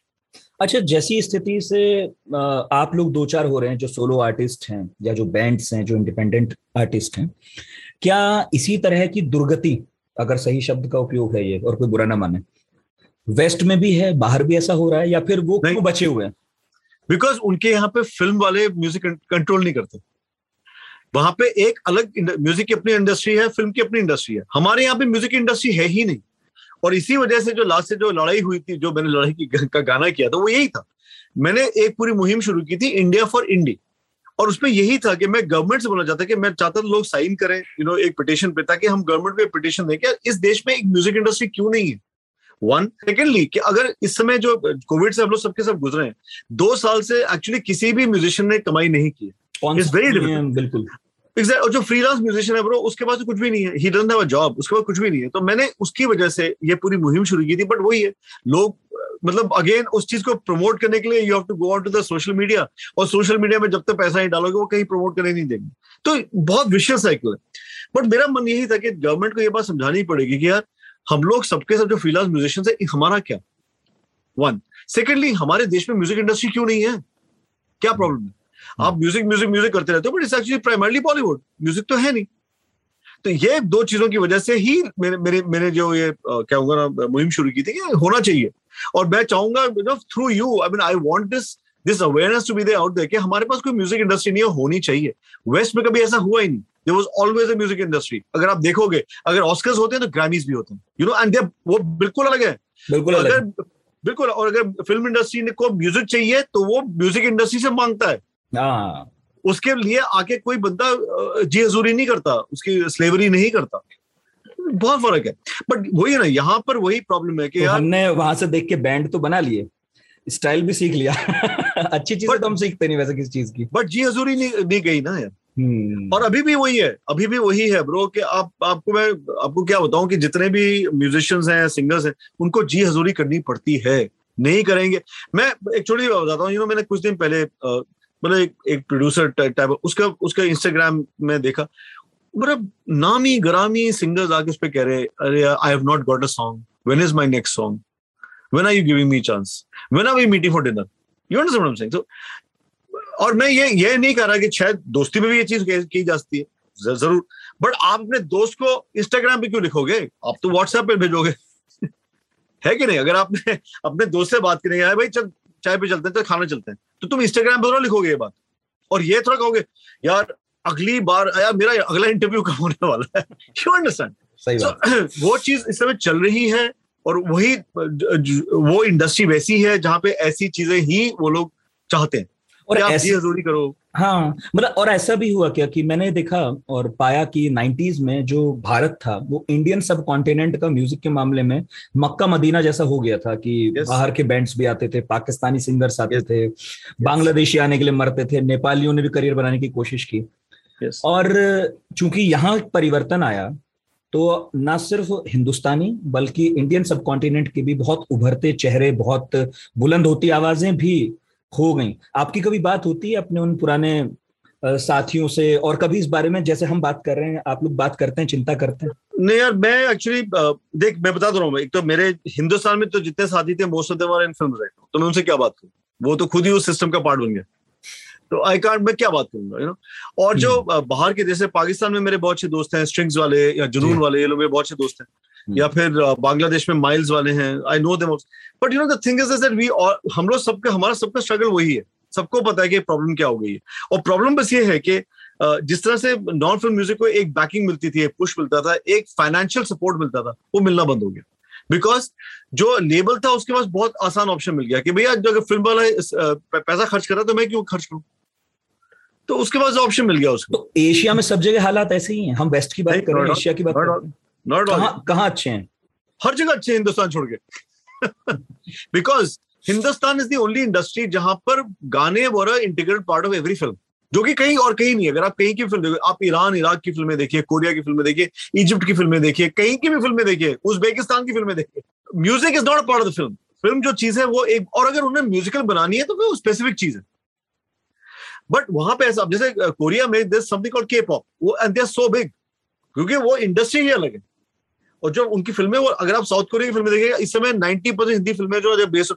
देखिए नितिन, बहुत बड़ा प्रॉब्लम है हमारे यहाँ पे ना, जो सचमुच का टैलेंट होता है ना, उसको ये लोग आगे आने नहीं देते, बिकॉज वो अपनी एक एवरेज मानसिकता, एक गरीब मानसिकता में रहना चाहते हैं। वो चाहते हैं कि यार हम लोगों को जितना आता है इतना ही चाहिए, इसके ऊपर नहीं चाहिए। इसके ऊपर अगर कोई बंदा सोचता है या करता है वो बेकार है, उसको हटाओ। That is the problem, you know. आप अभी आप देखेंगे 90, अगर आप साउथ वालों से भी पूछेंगे ना, they also don't respect Bombay और बॉलीवुड, दे डोंट। तो वो कहते हैं हम लोग ओरिजिनल पिक्चर बनाते हैं, ये लोग उठाते हैं हमारा प्लॉट और वहां पे जाके फिल्म बना लेते हैं। इस समय आप देखेंगे कि there is no original music being made in Bombay, there is no original film being made in Bombay. वहां पे हो रहा क्या है किसी को पता नहीं, यू नो। इसलिए आप बॉम्बे नहीं जाते क्या, दिल्ली में ही है? या ब्रो, मुझे बॉम्बे का प्रॉब्लम है नितिन, बहुत बड़ा प्रॉब्लम है। बिकॉज प्रॉब्लम यही है कि यार अगर आप एक इंडस्ट्री बना रहे हैं और आप लोग बहुत बड़े हो, आपका पैसा भी है, आपका पावर भी है, आपका रीच भी है, सब कुछ है, आपके पास एक ही चीज की कमी है, वो है टैलेंट स्काउटिंग। तो कर लो ना थोड़ा, इसमें क्या है? ऐसे क्या सोचते हैं कि यार सालों सालों से एक ही तरह का हीरो चलता आ रहा है, सालों सालों से एक ही तरह का म्यूजिक चलता आ रहा है, how is it possible, you know. और अगर आपके पास आइडिया खत्म हो गया तो आपने फिर रीमिक्स करने शुरू कर दिया, तो अब मुझे बात ही समझ नहीं आ रही कि हो रहा क्या है। अच्छा, ये तो कोई ऐसी चीज भी नहीं है ना कि जनता आंदोलन ही कर देगी। एग्जैक्टली, अब जनता को कहाँ यार, जो बंदा रोटी, किसकी सरकार बदलेगा कोई? एग्जैक्टली, जो बंदा अपनी रोटी के लिए हर दिन फिक्र कर रहा है, जिसको ये लग रहा है यार ये कल का, मतलब मैं कैसे, बच्चे की पढ़ाई कैसे होगी, मैं ऑफिस क्या जाऊंगा, वो बैठ के म्यूजिक के लिए क्यों संघर्ष करेगा? म्यूजिक हमारे प्रेफरेंसेस में शायद नंबर लास्ट में आता होगा, जबकि music is all over now. इसलिए मैंने सोचा कि पढ़ाकू नितिन में हम इस पर बात करें और लोगों को बताएं कि भाई जो स्ट्रगल है, मतलब जो सर्वाइवल का एक स्ट्रगल है वो सिर्फ और जगह ही नहीं बल्कि म्यूजिक में भी है, और हमें पता नहीं चलता, हम अपनी गाड़ियों में जाते हैं, रेडियो स्टेशंस बदलते रहते हैं, एक जैसे गाने वो इधर से उधर चलते रहते हैं, ये अभी सुना मैंने 10 मिनट बाद वहां पर सुना। अब तो खैर पॉडकास्ट वगैरह बहुत सारे ऑप्शंस आ गए हैं, लेकिन गाने का जो स्थानापन्न है, मतलब विकल्प है, ऑप्शन है, वो कभी गाना ही होगा, वो कोई और चीज हो नहीं सकती। करेक्ट। और हम 90s के लोगों के लिए तो हम अभी भी वो सिल्क रूट लगा लेते हैं, पलाश को सुन लेते हैं, या फिर पाकिस्तान का कोई पुराना सिंगर था उसे बजा लेते हैं, हमारी तो हमारी शरण अभी भी वही है। बिल्कुल, और वही चक्कर है नितिन, हम लोग समय के साथ एक्चुअली हमने ये बात हमने नहीं समझी है कि यार अच्छी चीज को हमेशा मेंटेन करना चाहिए।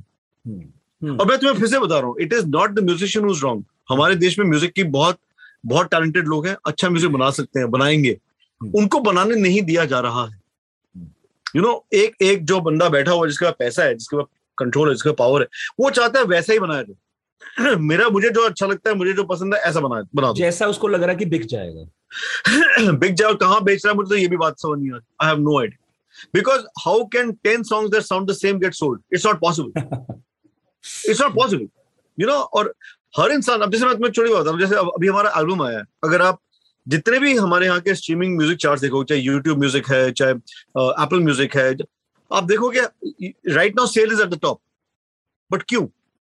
इसलिए नहीं because we are better than everybody else, at least we are different यार, कुछ तो फर्क है। एक ऐड हुआ करता था कि यार ये क्या, ये खट्टा है कि ये तीखा है, वो कहता है यार ये different. You remember there was a ketchup ad. So it's the same thing with us. I mean, और मैं बता रहा हूँ, अगर सारे केके को बोला जाए कि यार बनाओ ना अपनी तरह का म्यूजिक, अगर शान को बोला जाए, मैं कह रहा हूँ जो अभी भी जो लोग जितने भी लोग गाना गा रहे हैं उनको भी बोला जाए कि आप अपनी तरह का म्यूजिक बनाओ, जो आप बनाना चाहते हैं, ट्रस्ट में अच्छा म्यूजिक वापस आएगा।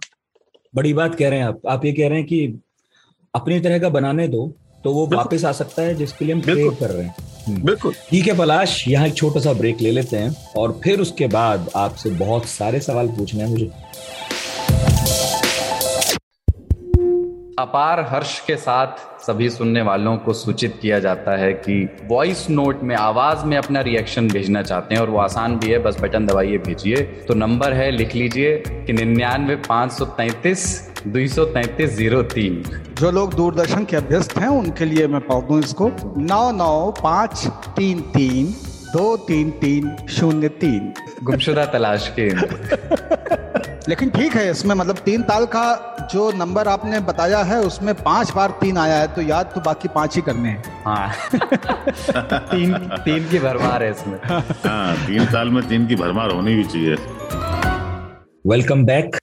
आपने गाना बनाया था इस लड़ाई के लिए, लड़ाई वो सुनाएंगे? हारेंगे नहीं, उम्मीदें मिटेंगे नहीं, बनकर हम मसीह है, गर्दिश को कर दे किनारा, अभी खत्म नहीं लड़ाई, अभी खत्म नहीं खुदाई, अभी खत्म नहीं हो तुम, अभी खत्म नहीं हूँ मैं, अभी खत्म नहीं रोशनी, अभी खत्म नहीं दोस्ती, अभी खत्म नहीं हो तुम, अभी खत्म नहीं हूँ मैं, अभी खत्म नहीं है हम। एक बात तो आपके हर गाने में, और एक बार मैंने सोशल मीडिया पर भी लिखा था ये, कि हर गाने में उम्मीद है और सुखांत की आशा है, मतलब सब अच्छा होगा कितना भी बुरा हो। और आपके ज्यादातर गानों में, मतलब एक आध छूट गया हो तो पता नहीं, जिसमें मैंने नोटिस ना किया हो, देखा हो, ऐसा कोई नहीं है जो ना देखा हो कि दुख होगा, वरना हर जगह लौट आने का या फिर आगे बढ़ जाने का इस तरह भाव है ना। बिल्कुल। कभी मैंने सुना था, शायद आपने किसी इंटरव्यू में कहा था, बोला था कि ये जो एक कोर मैसेज है यूफोरिया का, या आपकी जो ये फिलोसफी है, ये उभरी है आपकी बचपन की पुरानी याद से, कि आपके पिताजी आपके साथ नहीं रहे थे बहुत शुरुआत में, है ना। वो जो थीम है ना आपकी म्यूजिक की, यही जो मैं कह रहा हूँ कोर, ये किसी को भी उठने, जागने, फिर चलने के लिए प्रेरित करता रहता है।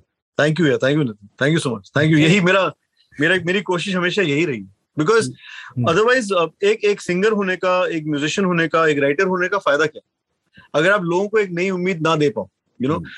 अगर मायरी में अगर लड़की छूट गई लेकिन लास्ट में मुस्कुराहट है कि कोई बात नहीं, नो ठीक है। अगर महफूज में भी बोला जाता है कि चलो मैं चला गया लेकिन तब भी मैं तुम्हारे अंदर महफूज हूँ, मैं वही हूँ। और तो हर चीज में एक चीज है, लाइक यू नो, मैं maybe the thing is very, जैसे अब सेल है, अब इसके अंदर मैं एक बहुत सीरियस बात बोल रहा हूँ बट उसको मैं बोल रहा हूँ बड़े मजेदार तरीके से।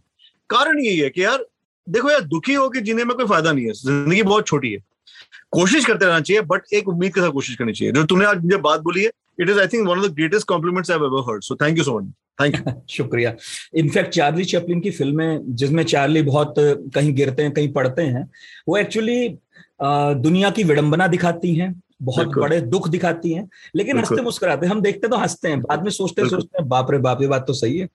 वो मशीन हो फिल्म उनकी या कुछ भी हो। देखिए जिंदगी में मुझे लगता है कि comedy, sarcasm, satire, it is the biggest, सबसे बड़ा तरीका होता है एक सिस्टम की विडंबना को दिखाने की।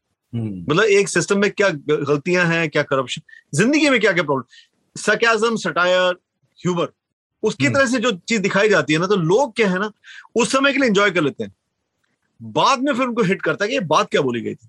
तो अभी जैसे लोग मेरे कह रहे हैं ये सेल क्या बना दिया तुमने गाना, मेरे कोई लव सॉन्ग करते, तो मैं उनको यही बोलता हूँ ठहर जाओ, कुछ महीने वेट करो, पता चलेगा कि मैंने क्या कहा इस गाने में। नहीं, आप तो ऐसे और भी गाने बनाते रहे हैं जिन्होंने ऐसी बहुत बातें बोली हैं जिनमें मैसेज है। जैसे हमारे एक दोस्त हैं और उन्होंने आपके किसी गाने के लिए कभी एक शूटिंग की जगह भी ढूंढी थी, उसमें आप वही बात कह रहे हैं जो माइकल जैक्सन ने अर्थ में कही थी। अरे हाँ, अर्थ सॉन्ग जो ने किया था, यस यस यस यस। तो the thing is Nitin, I think you're talking about the song जो कि हम लोगों ने एनवायरमेंट के लिए किया था। yes. मुझे ऐसा लगता है यार कि हम लोग जो इस दुनिया को यूज करते हैं और इस दुनिया में रह रहे हैं, मतलब अगर इस दुनिया को, अगर धरती माँ को हम लोग हमेशा भारत माँ, धरती माँ करते रहते हैं, लेकिन माँ की देखभाल कौन करेगा? हमें करनी पड़ेगी ना, माँ अपने आप तो देखभाल नहीं कर सकती ना, हमें करनी पड़ेगी। ये चीज हम लोग भूल जाते हैं कि किसी भी चीज को मेंटेन करने के लिए, आगे बढ़ाने के लिए you have to take care. You cannot भी क्या भैया ये अपने आप हो जाएगा, ऐसा अपने आप तो नहीं होता ना। तो उसकी वजह से भी यार हम लोगों ने ऐसे बहुत सारे गाने बनाए हैं, यू नो, गर्ल चाइल्ड के लिए गाना बनाया है, एनवायरमेंट के लिए गाना बनाया है। The fact that you know, मैं हमेशा सोचता हूँ यार भगवान तो एक ही है, तो हमने एक पूरी स्पिरिचुअल एल्बम बनाई है शरणागत, जिसके अंदर सारे गाने ऐसे बोले गए हैं कि जिसके अंदर कोई भगवान का नाम नहीं है, जो कि I am sure was the original philosophy. जो जिसमें आप चर्च में भी जा रहे हैं, गुरुद्वारे में भी जा रहे हैं, बिल्कुल ओरिजिनल फिलॉसफी तो यही होगी ना नितिन। हम लोग जब यू नो ह्यूमैनिटी शुरू हुई होगी, इंसानियत शुरू हुई होगी, ये तो है नहीं कि सारे भगवान अलग अलग आए और अच्छा चल तुम ये बन जाओ, तुम ये बन जाओ, तुम ये बन जाओ, ऐसा तो नहीं हुआ होगा ना, ऐसा इट्स नॉट पॉसिबल। ये हमारी आस्था है, हमारी ये विश्वास है कि भगवान है जिसकी वजह से सब कुछ है। तो हमने उसी बात को, जो मेरी मतलब मेरा फिलॉसफी, जो मेरे पिताजी का भी फिलॉसफी, मेरे माँ का भी फिलॉसफी यही था कि यू नो ये रिचुअलिस्टिक जो रिलीजन्स हैं इनका कोई लॉजिक नहीं है, बिकॉज एक्चुअली ऐसा थोड़ा हो सकता है कि it was made on day one, ये इंसान नहीं बनाए। चलो रिचुअल्स करिए, जो भी करिए, बट जो कारण है जिसकी वजह से ये चीजें बनी है उसको तो मत भूलिए ना, भगवान को मत भूलिए। और ये चीज मत भूलिए कि भगवान तो एक ही है, आप उसको किसी भी नाम से बुलाएं। तो वो उसी पे हमने एक एल्बम बनाई। तो नितिन जिंदगी में एक्चुअली मैं आई will always say I am very proud of the work I have done. वो कितने लोगों ने सुना नहीं सुना, मैं उसके बारे में नहीं सोचता हूँ। हमारा सबसे बड़ा गाना इज अबाउट माई मदर। तो अब ये सोचिए ना, इन मायरी, बिल्कुल, so that is our biggest song. और मुझे ऐसा लगता है कि वो गाना मैंने सिर्फ अपनी माँ के लिए नहीं, मैं सबकी माँ के लिए बनाया था, बिकॉज माँ से ज्यादा प्यारी क्या चीज। माँ पर लोग आपने एक और बनाया था ना, माँ में हारा नहीं, ये बिल्कुल माँ में हारा नहीं मैं बनाया हुआ है। सो मतलब ये मैं कैसे किसी को बताऊं कि you know the whole idea of a musician, song writer, singer is this के तुम्हें सोसाइटी में कोई ना कोई तो एक ऐसी बात बोलनी है जैसे सोसाइटी में कुछ तो बदलाव है, थोड़ा सा भी चाहे बदलाव है। आज जो तुम ये पॉडकास्ट कर रहे हो और यहाँ पे हमने ऐसी बातें कर रहे हैं, जो भी सुनेगा चाहे उसने यूफोरिया सुना हो चाहे ना सुना हो, वो पता करेगा कि what was the thought, what was the song, क्या हुआ क्या था जिसके बारे में लोग बात कर रहे हैं। बात कहीं से तो शुरू हो। बिल्कुल बिल्कुल। और मैं चाहूंगा कि जितने भी म्यूजिशियन हैं सब ऐसा सोचना शुरू करें। मतलब ठीक है यार, कितनी स्लेवरी करोगे यार, कहाँ पहुंचेंगे, अंत तो वही है सबका, कहाँ पहुंचेंगे। अच्छा, तो आपने रुपये पैसों के लिए कभी सोचा नहीं कि भाई मैं ये लड़ाइयां लड़ रहा हूँ, बंबई में नहीं जा रहा हूँ, कैसे चलेगा ये काम, और आप शूट भी करते हैं और इतना बड़ा बैंड है आपका? नितिन, भगवान ने भगवान ने हमेशा मेरा साथ दिया, हमेशा। मुझे ऐसा लगता है कि अगर आप जिंदगी में आशीर्वाद लो, लाइक फॉर एग्जाम्पल बहुत सारे लोग मुझे कहते हैं कि आप खुद आके इंटरेक्ट करते हो, कोई और इंटरेक्ट करता है सोशल मीडिया पे, और लोगों को ये विश्वास ही नहीं होता कि मैं खुद ही इंटरेक्ट करता हूँ। और उसका कारण ये है कि मैंने अपनी जिंदगी में एक चीज सीखी है नितिन, अपने पेरेंट्स से सीखी कि ह्यूमिलिटी हमेशा रहनी चाहिए। हमें ऐसी कोई भी चीज, अगर आप पूरा ब्रह्मांड देखेंगे, पूरे के पूरे कायनात देखोगे, तो आपको समझ आएगा कि हम तो कुछ भी नहीं है यार, मतलब। तो इसमें घमंड होने का या फिर किसी भी तरह का तेवर होने का क्या फायदा। तो इस वजह से मुझे ऐसा लगता है, और मुझे ऐसा लगता है कि भगवान ने जितना दिया है उतना ही काफी है। मैं खुश हूँ जो दिया है। अगर मैं किसी के काम आ पाऊँ, जैसे अपने बैंड के काम आ पाऊँ, जैसे पूरे कोविड के टाइम में मैंने अपने पूरे बैंड का देखभाल की। मतलब ये नहीं कि यार कि अब मेरे पास, मैं नहीं कमा रहा हूँ तो तुम क्यों कहो, नहीं, मैं इनका बड़ा भाई हूँ, I will take care, and I have taken care. अब तो 1.5-2 साल हो गए यार। तो मुझे ऐसा लगता है कि कहीं ना कहीं से प्रभु मदद कर देते हैं। जहां तक शूट की बात तुमने की, बनाने की, अब जैसे इस समय हमें कोई बैक नहीं कर रहा, अपना आलबम बना रहे हम लोग, कैसे करते हैं पूरा का पूरा शूट हमने खुद किया। हम लोग खुद ही, हम ही क्रू है, हम ही यूनिट है, हम ही प्रोडक्शन कंपनी है, हम सब कुछ है। That's the way to, और किस तरह से तुम सेव करोगे? नहीं, क्योंकि आपने अपने वीडियो में भी कहा था कि यूफोरिया ने कभी अपने गाने से कुछ नहीं कमाया, मतलब इनफैक्ट मायरी या धूम तक से। तो जब आप ये कहते हैं उसका क्या मतलब है, और क्या ये सब पर अप्लाई करता है? मतलब जो भी सोलो आर्टिस्ट थे आपके साथ उस वक्त की बात मैं कह रहा हूँ, क्या वो सब भी इसी तरह से चले, उन्होंने कमाया नहीं है? इसका क्या मतलब है बात का? मतलब लोग समझ नहीं पाते, कमाया नहीं मतलब। देखिए क्या होता है ना कि when you are signing with any company, जैसे हम लोगों ने जो भी साइन किया था, उनका कॉन्ट्रैक्ट ही होता है कि यार आप अपने सारे राइट्स हमें दे रहे हो, तो आपको कभी रॉयल्टी मिलेगी नहीं। और अगर आप ये चीज नहीं साइन करोगे तो आपको कॉन्ट्रैक्ट नहीं मिलेगा, तो तुम्हारी एल्बम भी नहीं निकलेगी। तो उस समय जब इंसान को लग रहा होता है यार कि ये म्यूजिक लोगों तक पहुंचना चाहिए, यू नो, तो तुम उस समय ये चीज का कॉम्प्रोमाइज करते हो कि यार और कोई ऑप्शन ही नहीं है तुम्हारे पास, बिकॉज तुम्हारे आसपास सब लोग यही कर रहे हैं। और बेहतर से बताया ना, 98 में जब हम लोग आए हैं, we were the junior most, तुम्हारे पहले भी सब लोगों ने वही किया है, तो हमें भी वही करना पड़ेगा। अब बिकॉज हमने किया तो हमारे बाद वालों को वही करना पड़ेगा। एग्जैक्टली। बट मैंने ये बात काफी खुल के बोलनी शुरू कर दी, ताकि at least suppose now 20 guys are gonna come and do new music, अगर वो सबके सब 20 लोग कहेंगे हम लोग इस तरह कॉन्ट्रैक्ट नहीं साइन करेंगे, तो कोई उनको फोर्स ना कर सकता है। तो अब तो वो कहानी ही खत्म हो गई। जो इंडिपेंडेंट म्यूजिशियन है अपना खुद ही बनाते हैं, यूट्यूब पर डाल देते हैं। अब तो उन्हें कैसेट्स के लिए किसी के पास नहीं जाना है, सीडीज के लिए किसी के पास नहीं है, बिल्कुल नहीं। बट वो भी जो म्यूजिक आप डालते हो वो भी आप पे डिपेंड करता है। अगर आप कंप्लीटली इंडिपेंडेंटली डालोगे, किसी लेबल के थ्रू डाल दो, क्योंकि आप लेबल के थ्रू डालोगे तो वो आपको प्रमोट करेंगे। अगर आप खुद डालोगे तो आपको प्रमोशन का कोई तरीका है। और अगर आपने खुद डाला तो जैसा आप शिकायत करते हो कि सोशल मीडिया वालों को आपको पैसा देना पड़ेगा, मतलब इन हैंडल प्लेटफॉर्म्स, बिल्कुल नहीं तो आप कोई बेतुकी बस फोटो डाल दीजिए, आपकी फोटो हर जगह पहुंचेगी, सबको दिख जाएगी, सबकी सजेशंस में आ जाएगी, टाइमलाइन में आ जाएगी। आप जैसे ही कोई काम की बात डालो ना, वो कहीं नहीं पहुंचने वाली। अच्छा, कोई भी काम की बात डालो। लेकिन उन लोगों ने भी तो ये बिजनेस इसलिए शुरू किया था ना कि वो पैसा कमा सके। बिल्कुल बिल्कुल, मैं I am not denying it, but एक चीज आप समझिए, एक चीज होती है जिंदगी में, ये चीज होती है कि आप अपना पैसा कमाइए, nobody stopping you from that, but कोई चीज मेरिट का भी होता है ना, कि एक मेरिट की वजह से। फॉर एग्जांपल, आज तुमने बोला पलाश दादा मैं आपसे बात करूंगा, ठीक है, मैंने तुम्हें फोन नहीं किया, मैं तुम्हें फोन करके नहीं बोला कि तुम ऐसा इंटरव्यू करो, आपकी मर्जी है। आपने जब बोला आप मुझे इज्जत दोगे तो मैं आपको वापस इज्जत दूंगा। It is the same thing. अगर आपने अपना एक प्लेटफॉर्म बना रखा है, ये तो आप थोड़ा सा डिफ्रेंशिएट कर सकते हो कि यार क्या चीज सही है और क्या चीज सही नहीं है। सब गेहूं और घून को एक ही साथ मत पीसो ना। मतलब यदि आप ये कहकर प्लेटफॉर्म बना रहे हो कि हम सबको आवाज देंगे, हम सबको मंच देंगे, सब एक दूसरे से इंटरेक्ट करेंगे, तो फिर इसमें कुछ अच्छे मैसेजेस के लिए एक थोड़ी इम्यूनिटी रखो अपने बिजनेस से थोड़ा। Absolutely absolutely, don't only have immunity for people जो कि गंद मचा रहे हैं। अगर आप देखोगे कि कोई भी चीज जो कुछ उल्टा चीज है, या फिर कोई गालियां दे रहा है, या कुछ खराब चीज दिख रही है, वो हर जगह कैसे पहुंच जाती है? You understand what I am saying?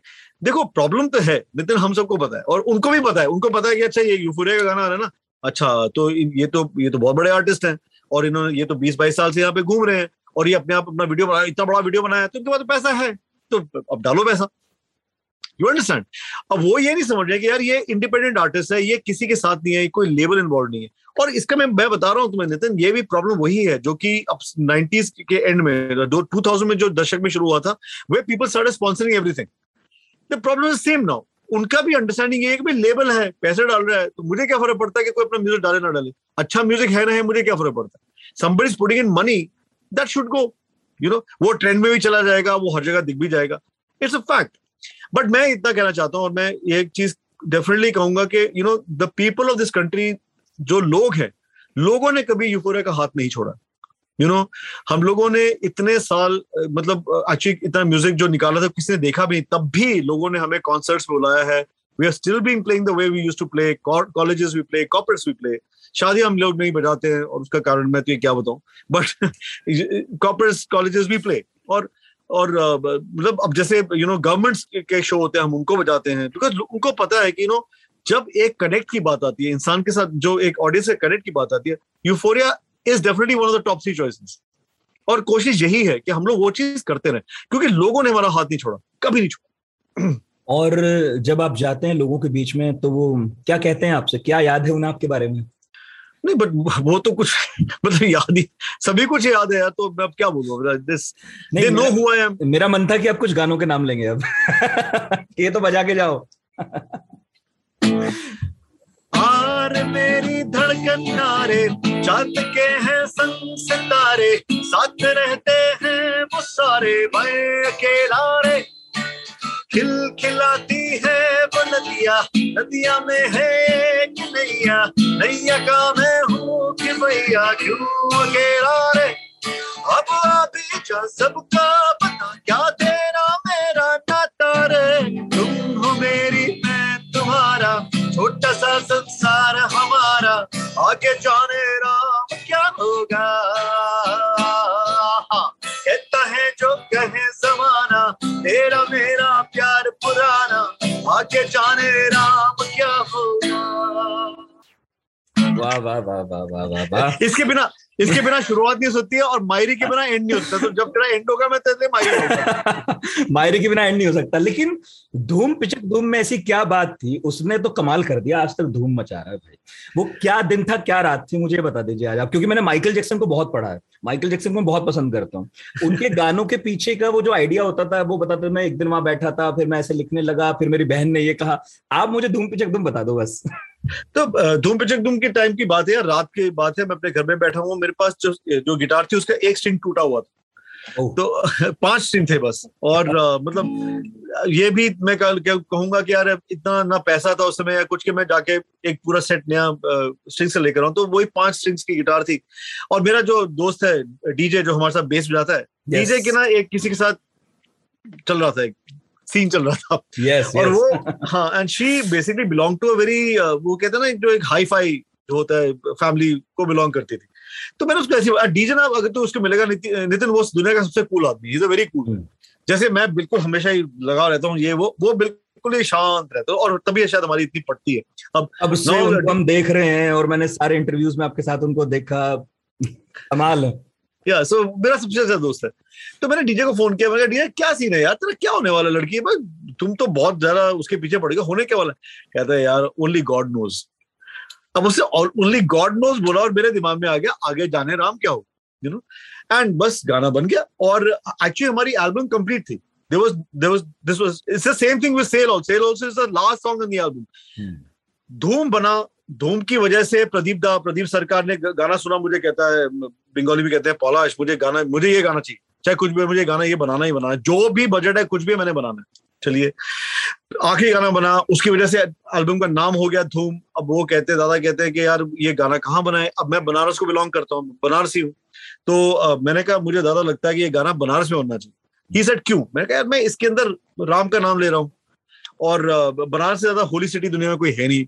मतलब बाबा विश्वनाथ का शहर है, हम तो वहां के ही है, वहीं गंगा जी का पानी पी रखा है, चलते हैं वहां। वैसे मैं हूँ बंगाली लेकिन पूरी फैमिली मेरी बनारस को बिलोंग करती है। बनारस में बहुत लंबा चौड़ा और गहरा इतिहास है बंगालियों का। मेरे बहुत परिचित हैं बनारस में जो बंगाली हैं उनकी जड़ें वहीं हैं। और अब दूसरी तरफ देख, मेरी माँ जम्मू को बिलोंग करती है, तो वहां से मायरी आता है।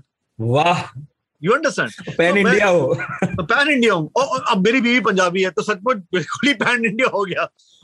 सो नाउ तो वी गो टू बनारस में जाके, यार मेरे चाचा वहीं रहते हैं। और आपकी सॉरी टोक रहा हूँ, आपकी बीवी से नाम आया, वो नाम उनका आया तो याद आया मुझे, शान, वो मुझे इतना पसंद था और अभी भी मैं कभी-कभी अपने सोशल मीडिया में कभी-कभी डाल देता हूँ सुबह।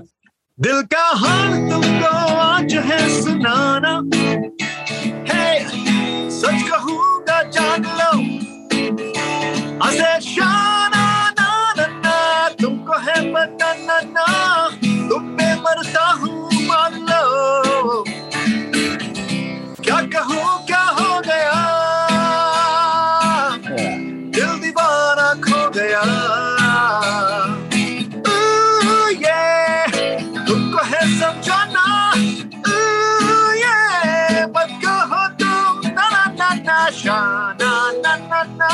Shana na na na na, Shana na na na, Shana na na na na, Shana na na na, Shana na na na na, Shana na na na। और आपकी बहन ने भी इस गाने में कुछ कुछ सहयोग किया था, है ना? कुछ कुछ क्या, उसने लिखा था, डाले ने लिखा था। तो और अभी लीगल एडवाइजर भी आपकी वही है, मैं सुनता हूँ कहीं कहीं। लीगल एडवाइजर भी वही है, सब मेरी सबसे क्लोज कॉन्फिडेंट वही है, और अभी भी लिखती है। हमने जो शॉर्ट फिल्म्स बनाई हैं, जिया जाए और एक तरफा, उसका पूरा स्टोरी उसने, डायलॉग्स उसी ने लिखा है।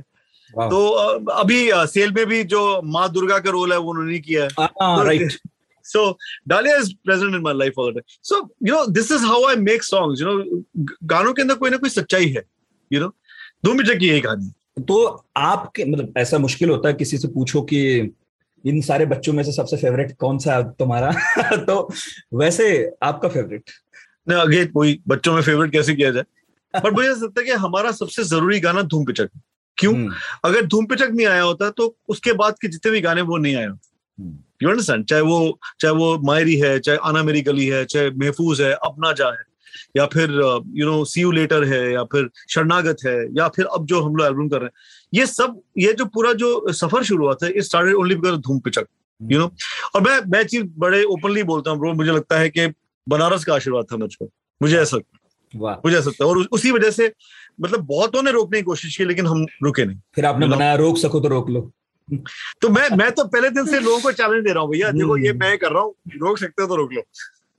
और भैया नितिन, बहुत लोगों ने रोकने की कोशिश की है, और बहुत बड़े बड़े नामी गरामी लोगों ने रोकने की कोशिश की है, लेकिन मुझे ऐसा लगता है कि अगर एक तुम्हारे अंदर लालच ना हो, if you don't have greed in your heart, और अगर आपके अंदर आस्था है, अपने पेरेंट्स के लिए इज्जत है, भगवान में आपका विश्वास है, और अगर आपके लिए सबके लिए, अगर आपके मन में सबके लिए इज्जत है, तो भगवान आपको कभी हार नहीं देता, कभी नहीं। आपके गानों में मोहब्बत है, मोहब्बत के अलावा आपके गानों में है लौट के आएंगे फिर लड़ेंगे, ये भी है, और स्पिरिचुअलिटी भी है।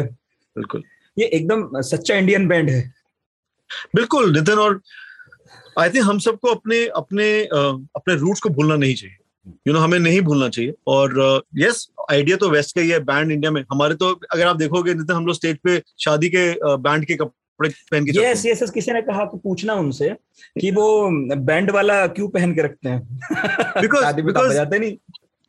बिकॉज यार ये मेरी ट्रिब्यूट है हिंदुस्तानी शादी बैंड्स के लिए, क्योंकि ये मेरी मन में उनके लिए इज्जत है यार। कितने लोगों की शादियों में उन लोगों ने आके, सबसे ज्यादा सबका एंटरटेनमेंट वही करते थे, यू नो।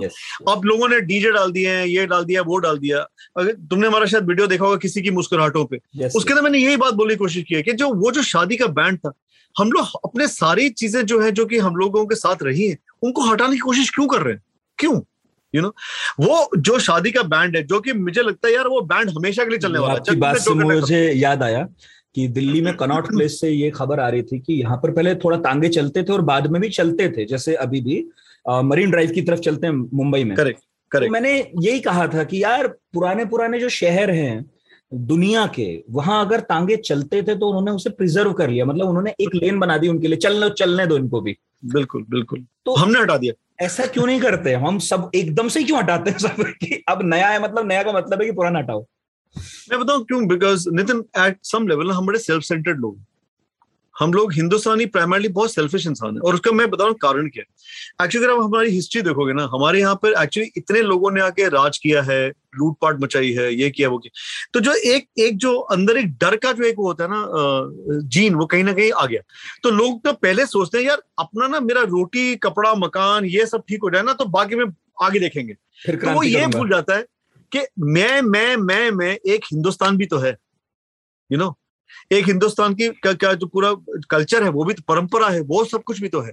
वो भूल जाता है, वो चाहता है कि मेरे जो चार दीवारी है ना, इसमें सब ठीक रहा है, मैं ठीक रहा हूँ। और हिंदुस्तान की परंपरा जितना मैंने समझी है, मेरे नजदीक तो ये है कि कुछ भी मिटता नहीं है यहाँ। बल्कि आपने अगर नाम लिया कि कितने लोगों ने राज किया, कितने लोग आए, वो कहीं गए नहीं। आपके गानों की तरह वो हैं, मतलब किसी ना किसी तरह से वो हिंदुस्तान के साथ सिंक्रोनाइज कर गए हैं। बिल्कुल। और अभी भी हम जो भाषा बोलते हैं वो हिंदुस्तानी है, जिसमें अंग्रेजी भी है, उर्दू भी है, फारसी भी है, हिंदी भी है, संस्कृत भी है। बिल्कुल। तो हिंदुस्तान का बेसिक आइडिया तो ये है कि कोई कहीं नहीं जाना चाहिए, सब यहीं रहने चाहिए। नहीं, बट उस चीज को मेंटेन करने के लिए हर इंसान को कोशिश करनी पड़ेगी। अब जैसे मैं बहुत खुश हूँ कि आज ना तुम पूरा जो इंटरव्यू है बिल्कुल हिंदुस्तानी में कर रहे हो, करेक्ट हिंदुस्तानी में कर रहे हो। तो मुझे ही बोलने में मजा आ रहा है यार कि बहुत दिनों बाद किसी ऐसे इंसान से बात हो रही है जो कि हिंदुस्तानी में बात कर रहे हैं। हम लोग इतना ज्यादा खिचड़ी बना के बात करते हैं कि वो चने की बात ही नहीं, यू नो।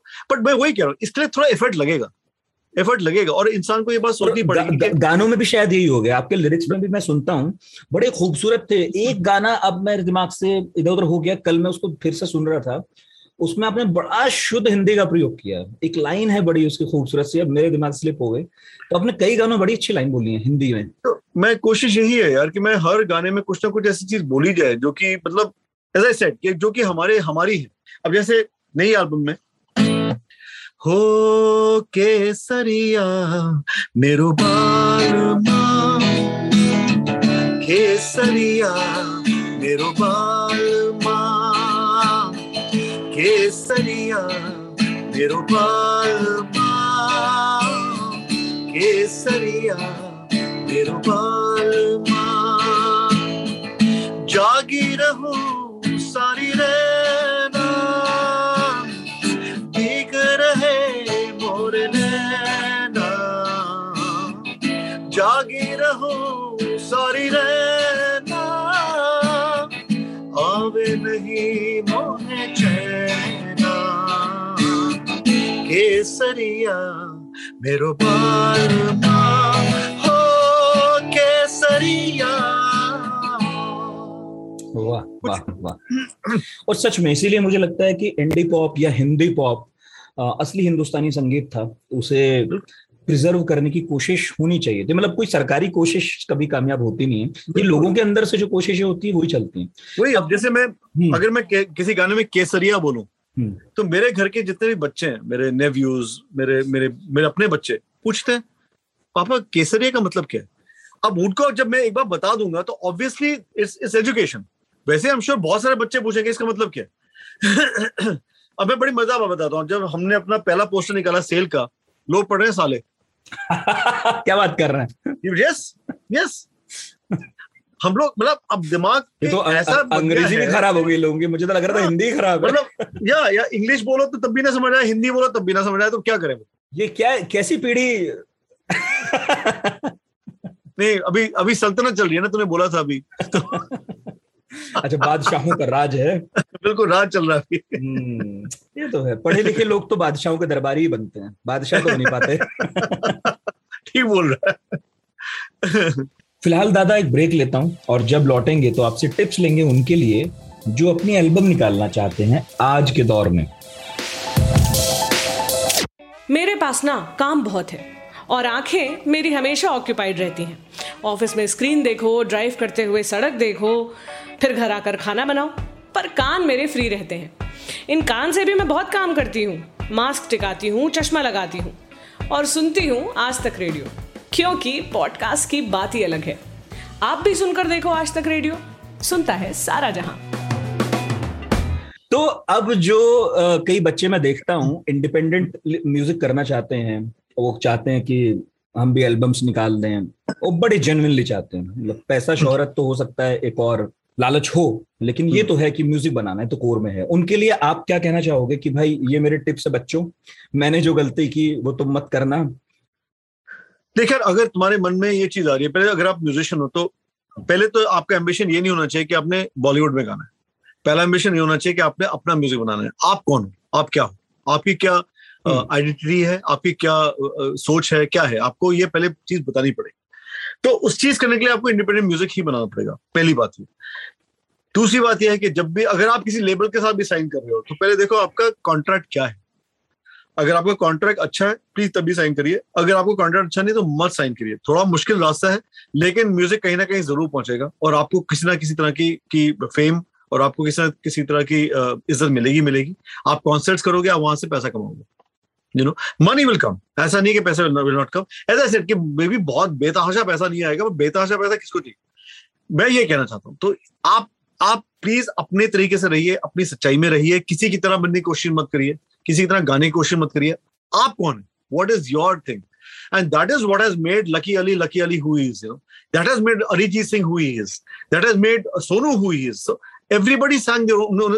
मैं सारे गायकों की बात कर रहा हूँ, बट इवन कंपोजर्स में अगर आप देखोगे तो जितने भी कंपोजर जो अपने तरीके से कंपोज कर रहे हैं या करते हैं, करते आए हैं, जैसे अब शंकर महादेवन है, कमाल के composer, is a phenomenal composer, या फिर यू नो लकी भाई himself is a super composer, very very good composer, इतने सारे अच्छे अच्छे कंपोजर. आपका क्या यू नो सोच है, आपकी क्या प्रेजेंटेशन है, आपका क्या थॉट है, उसको लेकर आइए अपने कंपोजिशन में. So this are the only two things I will tell everybody. Be true to yourself. आप कौन है, please just tell the world आप कौन है.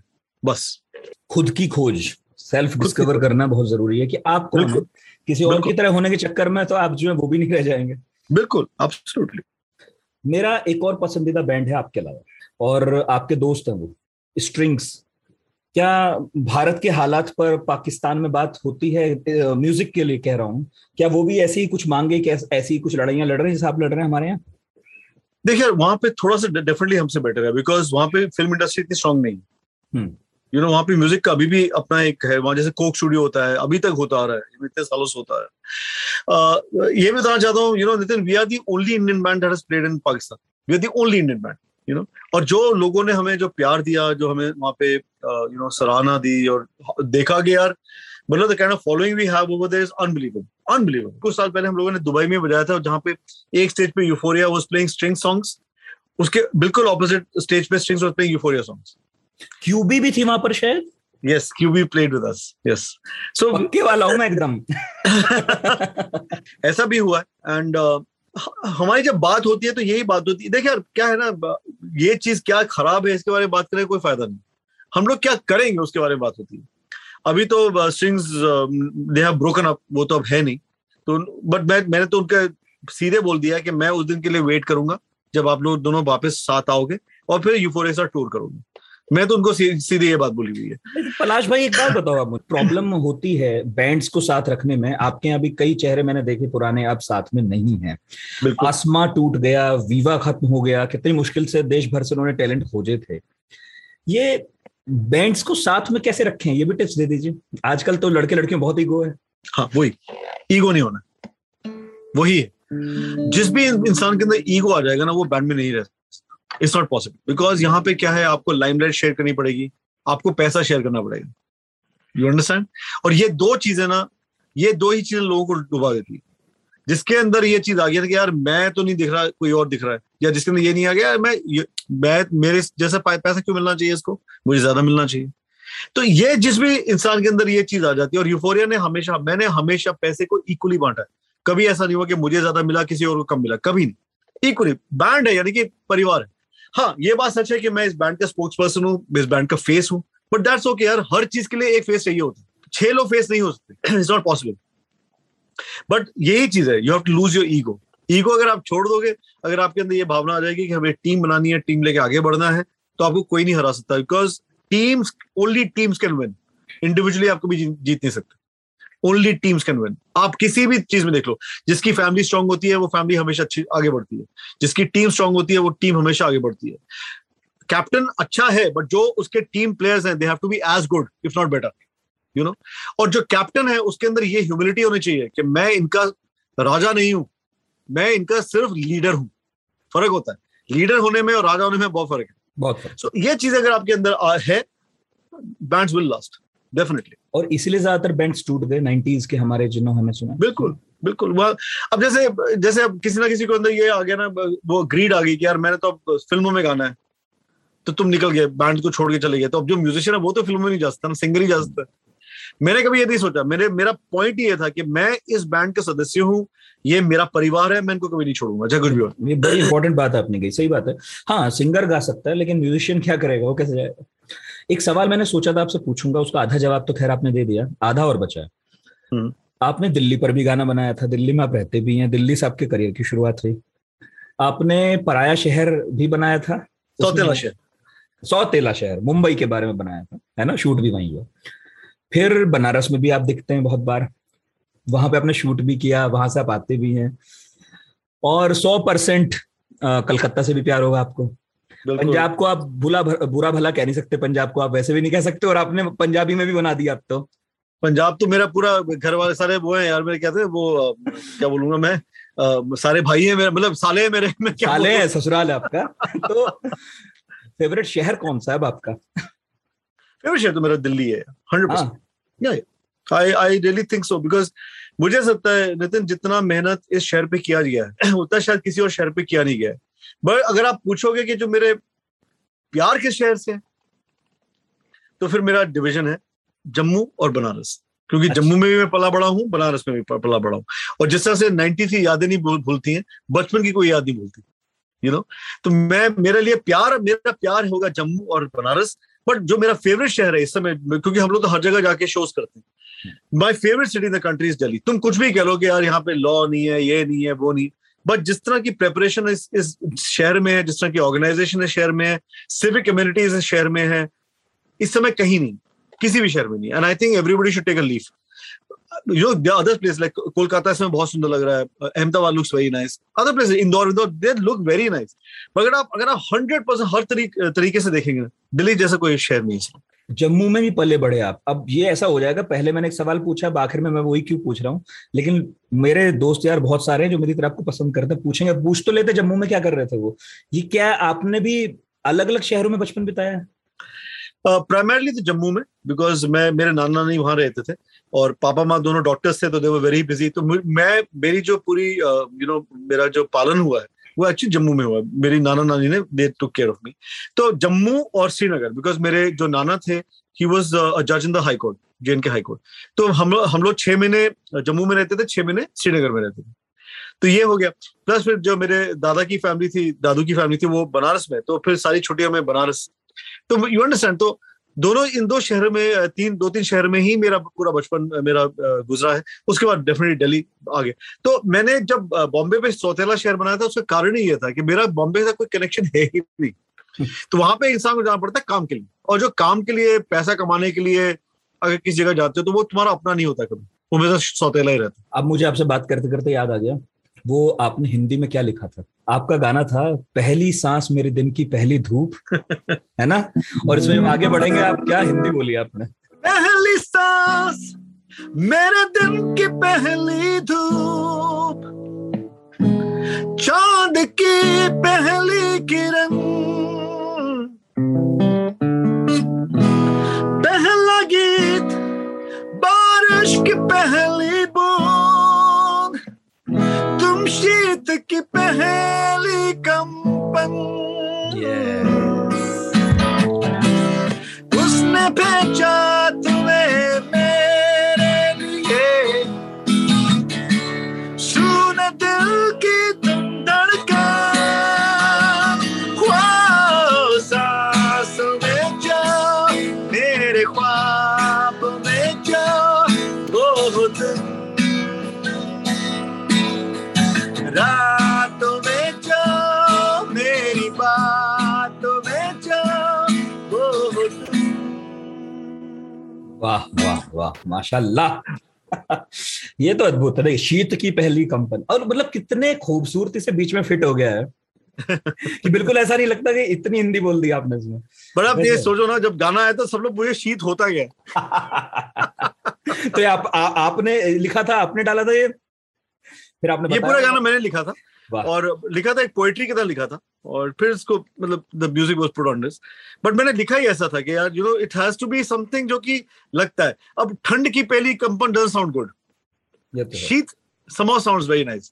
और बहुत ऐसे शब्द हैं वो हिंदी में तो है ही है, उर्दू हिंदी में अगर आप मिक्स अगर आप कोई चीज लिखें, वो गाना का जो पूरा एक थॉट होता है ना, जो एक्सप्रेशन होता है, बहुत सुंदर बन जाता है, रूहानी हो जाता है। बिल्कुल बिल्कुल बिल्कुल। मैंने मदद कर दिया, एक शब्द फेंक दिया आपकी तरफ। बिल्कुल बिल्कुल, अमेजिंग।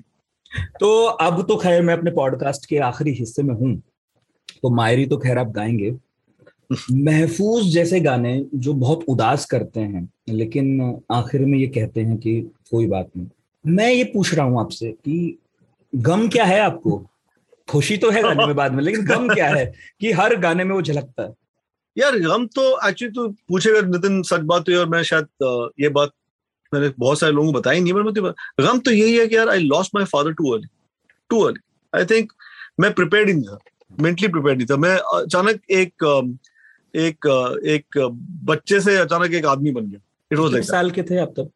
मैं 25 साल का था अपने पापा पास्ट हुए और हम लोग वी वर वेरी क्लोज, हम हमारी फैमिली बहुत ही टुगेदर थी, मैं माँ पापा डालिया चार लोग हम लोग बहुत बहुत पास थे।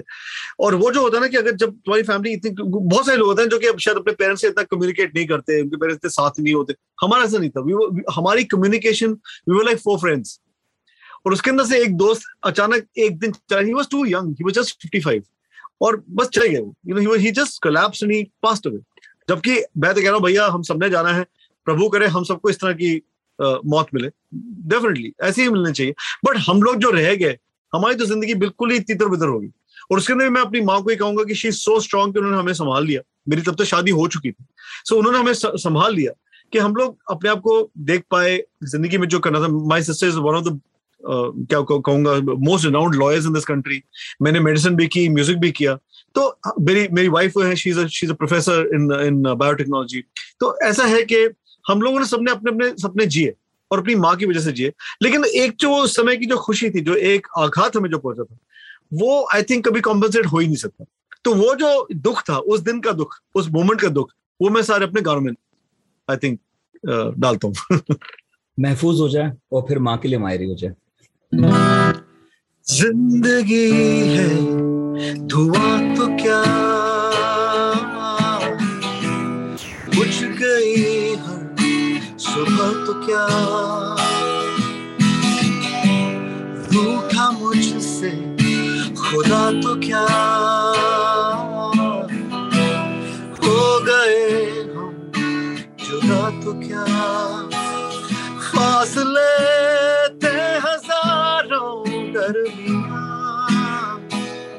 वक्त के थे हजारों इम्तिहान,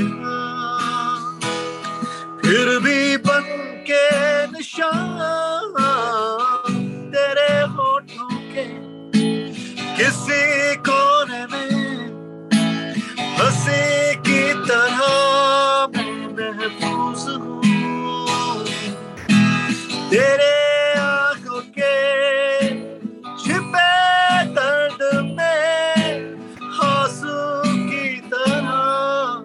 महफूज हूँ, महफूज हूँ। शानदार। ये सब कभी ना, ऐसा नहीं होता कि किसी दूसरे तीसरे चौथे दिन मैं ना सुनता हूँ।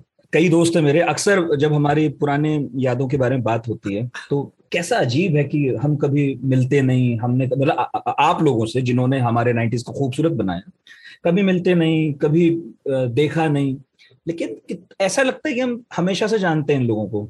यस, वही that is what music does. Music makes relationships, music लोगों को पास लाता है।